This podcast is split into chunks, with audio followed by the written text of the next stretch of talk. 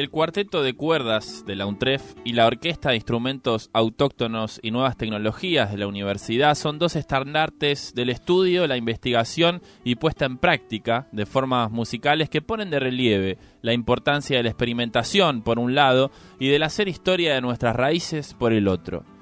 La oportunidad de ver y escuchar a estos dos elencos de forma conjunta abre un universo de posibilidades que vamos a navegar con Julieta Shebach, que es integrante de la orquesta de la UNTREF y además coordinadora de la maestría en creación musical, nuevas tecnologías y artes tradicionales, que dirige Alejandro Iglesias Rossi. Te saludamos, Julieta, ¿cómo estás? Buenos días.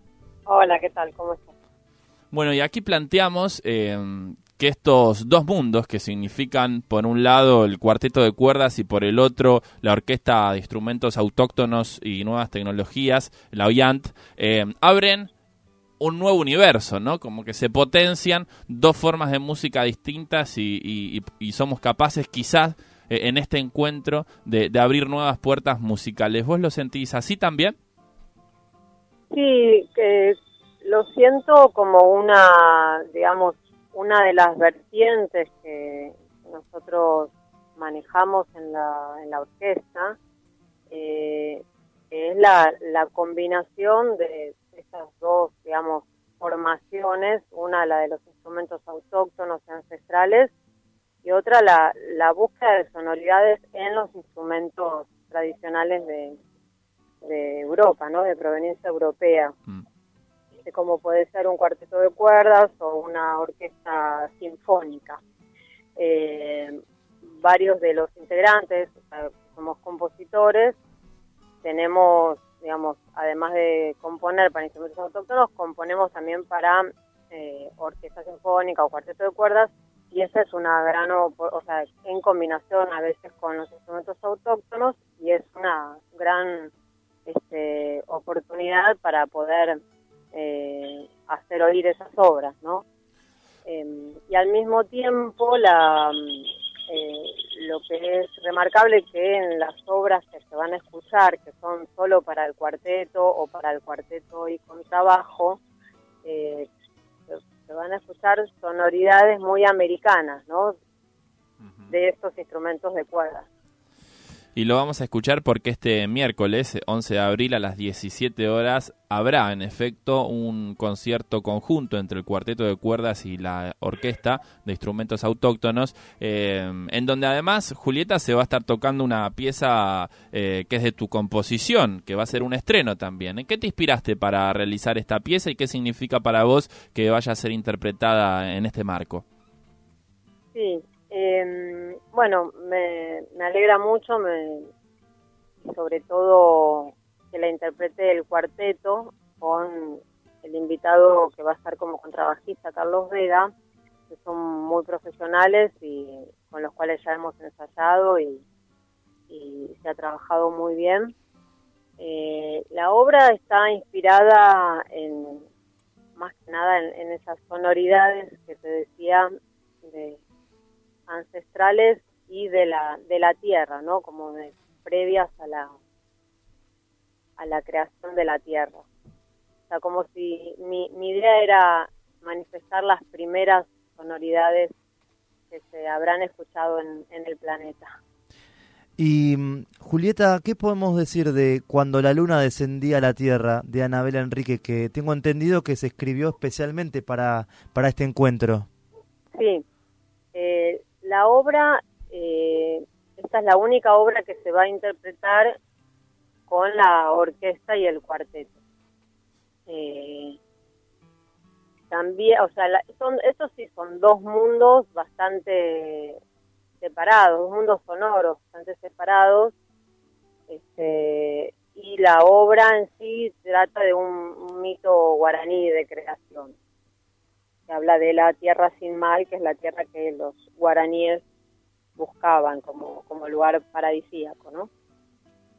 Dialogamos con Julieta Llevas, integrante de la Orquesta de Instrumentos Autóctonos y Nuevas Tecnologías de, la UNTREF y coordinadora de la Maestría en Creación Musical, Nuevas Tecnologías y Artes Tradicionales, de cara a lo que va a ser el, concierto conjunto con, con, esta obra a la que hacíamos referencia de Anabel Enrique. Y vos planteabas antes acerca de tu composición sobre cómo habrán sido ¿no? los, primeros sonidos, las primeras las musicalidades eh, en el mundo en la Tierra. Em, y esto me parece muy valioso porque en general estamos acostumbrados a, cierta música, ¿no? Eh, más, más tradicional, quizá eh, siempre eh, estamos a, mano de escuchar alguna canción con estribillo y de repente se nos achica un poco el, mundo de la música si solo terminamos consumiendo o experimentando este tipo de, musicalidad y, de repente la, la, música puede ser algo mucho más amplio, mucho más experimental, el horizonte puede abrirse mucho más, los límites expanderse.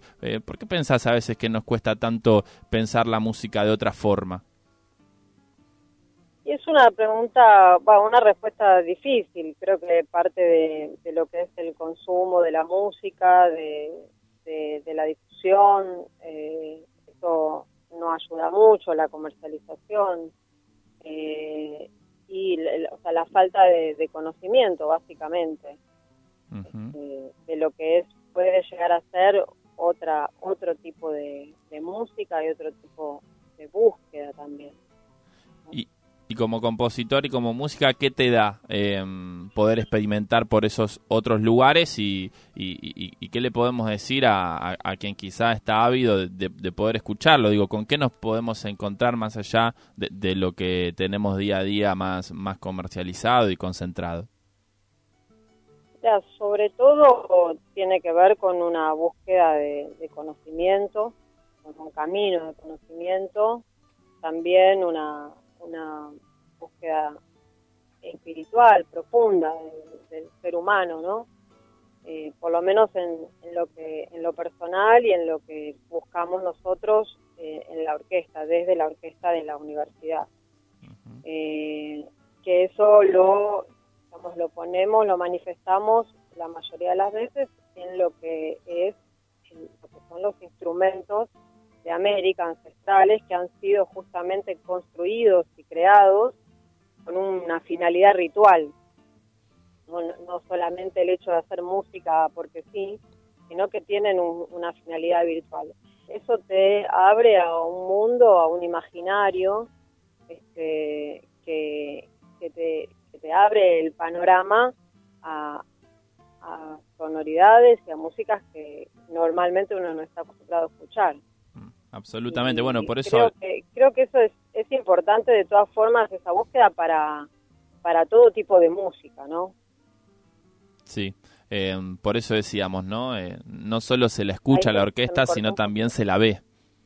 ¿Nos escuchás? Eh, Julieta, decíamos que a la orquesta no solo se la escucha, sino también que se la ve. Sí, tal cual, tal cual, porque ese camino también eh, abarca no solamente el tocar un instrumento, sino el, esta ritualidad donde vos pones el cuerpo, donde hay, donde hay danza, donde hay creación de máscaras, donde hay un vestuario, una escenografía. Eh, ahí se completa en gran parte lo que es el ritual de hacer música, ¿no? No solamente este, estar sentado tocando un instrumento eh, o leyendo una partitura, sino eh, llevar esto a algo integral, y como se hacía ancestralmente. No, es que antes el músico era solo un intérprete de un instrumento, en absoluto. O sea, el, que interpretaba el instrumento también componía, o sea, creaba la música con ese instrumento, construía ese instrumento, que es lo que también hacemos nosotros. Todos los, instrumentos que vas a ver en escena mañana, eh, prácticamente la mayoría los construimos nosotros. Este, entonces ahí no, no hay división entre lo que es componer, interpretar, eh, construir. Eh, utilizar una máscara para salir a escena. Julieta, ¿y qué le aporta un mundo al otro? mundo, ¿a qué te referís? Me refiero a, estas dos eh, formas de interpretar música. Eh, ¿Qué le aporta? Eh, yo te puedo hablar desde mi experiencia personal, eh, habiendo sido pianista, durante muchos años, habiéndome formado como pianista eh, y habiendo incursionado, teniendo un camino de, como compositora, no solamente como intérprete, tanto desde la composición como desde la interpretación de los instrumentos autóctonos, que, que los mismos instrumentos se proponen una gestualidad, se proponen una forma de interpretar, una forma de oír también.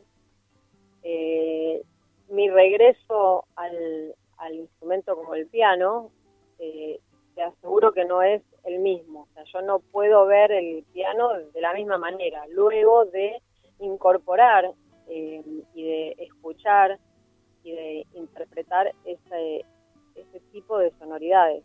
Y lo que te ofrecen estos instrumentos, que son básicamente de, tradición románica, ¿no? Sí. Porque son instrumentos creados eh, a través de visiones, de sueños. Entonces tienen una tienen una una impronta, un poder muy particular. Entonces cuando vivencias ese mundo, luego ir a un instrumento tradicional no te puedo decir específicamente, sino más que lo que se puede vivir, ¿no es cierto? Eh, lo mismo, eso sucede sí particularmente, por ejemplo, en lo que lo que concierne a lo que es una afinación, ¿no? Un, instrumento de tradición occidental como el piano, por ejemplo, tiene una afinación específica. Bueno, los instrumentos anteriores que venían también de Oriente y los son instrumentos de Oriente, de, Asia o, de África o de Medio Oriente, este, son instrumentos que tienen otras afinaciones. cuando vivencias esas afinaciones, eh, te cambia completamente la, la visión, la perspectiva. Absolutamente. Em, y esto se va a estar dando en caseros, ¿no? Este cruce entre la experimentación de, de instrumentos europeos junto también eh, la práctica de, instrumentos ancestrales que quizá en, algunos tramos de nuestra historia colonizada iban perdiendo ya su rastro, su huella y que a partir del estudio que hacen desde la orquesta se pueden ir recuperando eh, y de esta forma empezar a darle vida y sobre todo eh, darle identidad a, lo que son nuestras raíces latinoamericanas, se va a dar en caseros, que tampoco es un detalle menor, ¿no? En, un contexto de, de, concentración a nivel musical. Que, esto, que, estos cruces de mundo se, den allí mm, es importante destacarlo. Tal cual, tal cual, sobre todo porque la universidad eh, es muy abierta y, agradecemos mucho que, esto haya sido posible. ¿no? Éxitos y, nos vemos pronto. Bueno, muchas gracias. Hasta luego. Em, este concierto que vamos a realmente eh, disfrutar este miércoles 11 de abril se va a dar en la sede Caseros 2 de nuestra universidad, en el auditorio Valentín Gómez 4752. Eh, repetimos, miércoles 11 de abril a las 17 horas. Eh, dialogábamos con Julieta eh, integrante de la orquesta de Luntref y coordinadora de la maestría en creación musical, nuevas tecnologías y artes tradicionales. Y te cuento, Nico, que se van a estar tocando cuatro piezas.